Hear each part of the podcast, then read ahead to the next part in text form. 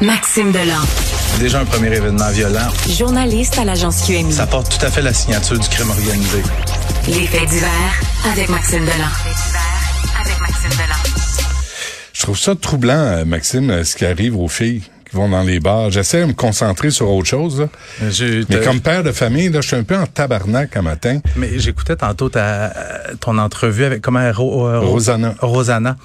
Elle parlait de manque d'éducation. Elle parlait de manque d'éducation ch- ch- chez nos ben moi je, trouve que c'est un manque d'éducation. Elle elle parlait je pense plus par rapport aux gars qui voient une fille tomber un peu dans, dans les vapes là. Quoi faire et tout ça. Ah, moi je pense mais elle parlait du personnel aussi. Ben, elle parlait des policiers.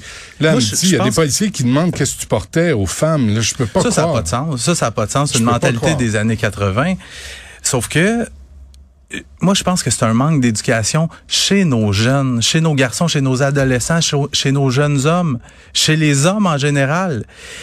Il faut être, Benoît, faut être une vidange pour droguer une fille pour coucher avec. Ben, et tu couches pas avec, tu la violes. Ben c'est c'est- ben, c'est carrément ça.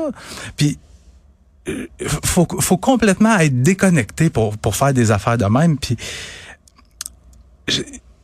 je, je sais même pas par où aborder ça parce que il faut savoir le GHB c'est avant tout une drogue récréative, mais visiblement il y a plusieurs gars qui s'en servent pour droguer des filles.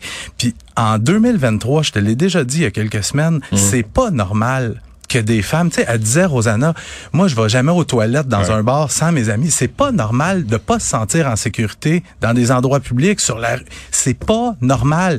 Les les gars doivent faire un examen de conscience. Les gars de tous âges, de tout âge, Les deux on- on doit faire un Mais examen qui, de conscience. qui refait ça, le GHB? C'est-tu les bonnes sœurs? Mais ça, c'est une bonne question. Il faudrait s'intéresser. Y a-tu des barmen impliqués là-dedans? Tu sais, les barmen, eux autres, ils voient toute la clientèle, puis c'est Ouais. eux autres qui servent les verres Puis ils marchent au pourboire, hein? aussi. Oui, non, ils marchent au pourboire. Puis il y a une partie de la- des propriétaires de bars au Québec qui sont des bandits.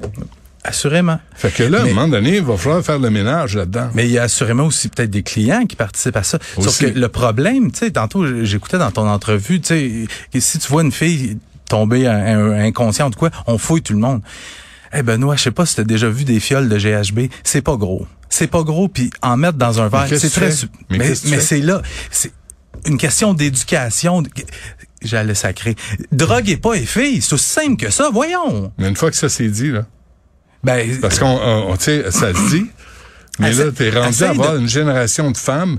Moi, j'ai connu des femmes qui allaient dans des bars sans, toujours en se méfiant, là. C'est, mais à ce point-là, moi, ça me renverse. Mhm. Ben- et, et que, et que quand tu poses la question à une jeune femme de 22 ans, elle dit, hey, moi, j'en connais plein qui ont vécu à ma affaire.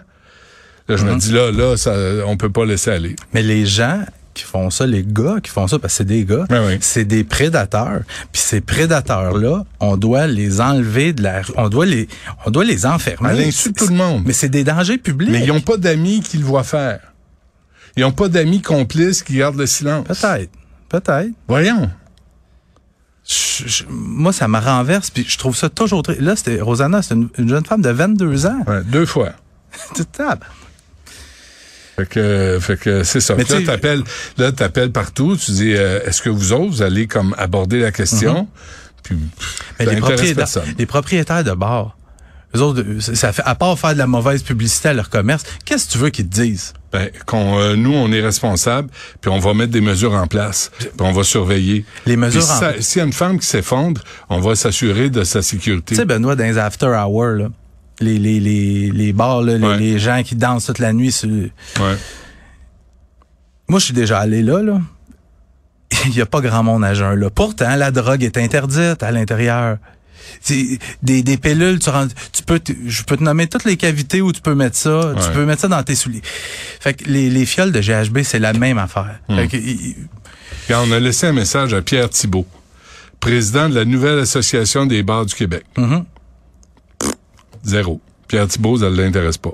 Peut-être qu'il va allumer. Mais là, on va, moi, ça a l'air que, tu sais, quand t'en parles dans les médias, tout à coup, ça affecte la business. Tout à coup, ça affecte la réputation. Puis peut-être qu'il est temps de rectifier le, la, Ben, la trajectoire. Je, pense que ça affecte la business aussi, qu'à un moment donné, les filles veulent plus sortir parce qu'ils ont peur de se faire droguer. Ça Ben aussi, oui. ça affecte la business. Ça n'a pas de sens. OK, euh, coup de feu euh, sur un nouveau restaurant au centre-ville. Moi, je vais faire ça quand même euh, un peu rapidement parce qu'on s'est étendu sur le GHB, mais Philippe Richard qui suit là tantôt. ouais, ça se passe tôt ce matin, un peu avant 5 heures. C'est le Kenza Lounge, c'est Sainte-Catherine Crescent. Un suspect qui arrive, ouvre le feu sur le sur la devanture du commerce, prend la fuite. Le- je regardais le Il n'y a, pas- a eu de réservation que c'est? Je sais pas, mais il vient d'ouvrir. Il fait deux mois que c'est ouvert. Ah, ouais. Fait que, il y a deux hypothèses. Tu sais, je te dis souvent des messages. Est-ce que est-ce qu'on veut dire au propriétaire, écoute, t'es pas le bienvenu, on veut pas te prendre dans notre gang de restaurateurs, dans la gang des, des commerces, des restaurants du secteur, Ça en dit long sur la business. ou une question d'affaires de protection, le, le crime organisé qui veut le pizzo? Hum. Des hypothèses qui vont être étudiées par les policiers. Il n'y a pas d'arrestation dans le dossier. Tué par un chauffeur devant chez ses parents. C'est, on, on parle souvent d'histoires de chauffeurs qui sont blessés légèrement puis qui tuent d'autres gens. C'est un autre exemple. Le suspect dans ce dossier-là, l'accusé en fait s'appelle Alexandre Timmons. Vient de plaider coupable à des accusations de conduite dangereuse causant la mort. Le, soir du drame, ça se passe le 12 octobre 2021. Il y a Maxime Cusson, un jeune homme de 26 ans. Lui, s'en va chez sa mère, s'en va rendre visite à sa mère sur la, la route 116 à Actonville. Et lui, il fait tout, tout dans les règles de l'art. Il s'immobilise sur la 116, met son clignotant pour tourner à gauche. Puis à un moment donné, quand il fait son virage, bang! Il y a Alexandre Timmons qui il fonce dans la portière, tue le jeune homme. Et les experts de la Sûreté du Québec ont établi qu'il roulait à une vitesse entre 138 et 151 km heure dans une zone de 90. Et ça se passe, je te le rappelle, directement devant chez la mère du, euh, du jeune Cusson la mère qui a entendu le bruit assourdissant de l'accident, écoute, elle sort de chez elle pour aller porter assistance à son propre fils mort dans son auto. Et euh, Alexandre Timmons, qui a plaidé coupable, et il s'expose à une peine de combien, Benoît?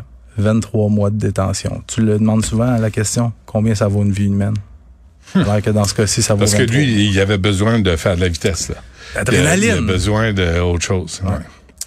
Et euh, délit de fuite mortelle au centre-ville, un autre? Non, euh, c'est euh, le, Ah, tu le- reviens le jeune, sur ouais, celui le- qui s'est passé. C'est parce que je- ça m'a, euh, je me suis questionné. Ça fait trois jours, on a retrouvé, le, on a retrouvé le véhicule dans les heures suivant le délit de fuite mortel. Je te rappelle le jeune de 21 ans qui a été tué en skateboard. Là, ça fait trois jours que le véhicule a été retrouvé, le véhicule accidenté, puis il n'y a toujours pas d'arrestation parce que le propriétaire, les policiers savent c'est qui grâce à la plaque. On l'a assurément rencontré. Et là, ce que j'ai appris dans les dernières minutes, il s'agirait d'une voiture louée et celui qui aurait loué la voiture dit qu'il se l'est fait voler. Fait que là, ça complique un peu les, les choses, à essayer de retrouver un voleur. Mais là, les, les enquêteurs sont en train d'essayer de confirmer cette histoire-là. Est-ce que le gars qui l'a loué se l'est bel et bien fait voler? Mmh. Tu sais, je te le rappelle, il y a quand même en moyenne 25 voitures, véhicules qui se volent chaque jour au Ouais, Québec. Ce qui est possible, mais lui, il était où au moment de l'accident?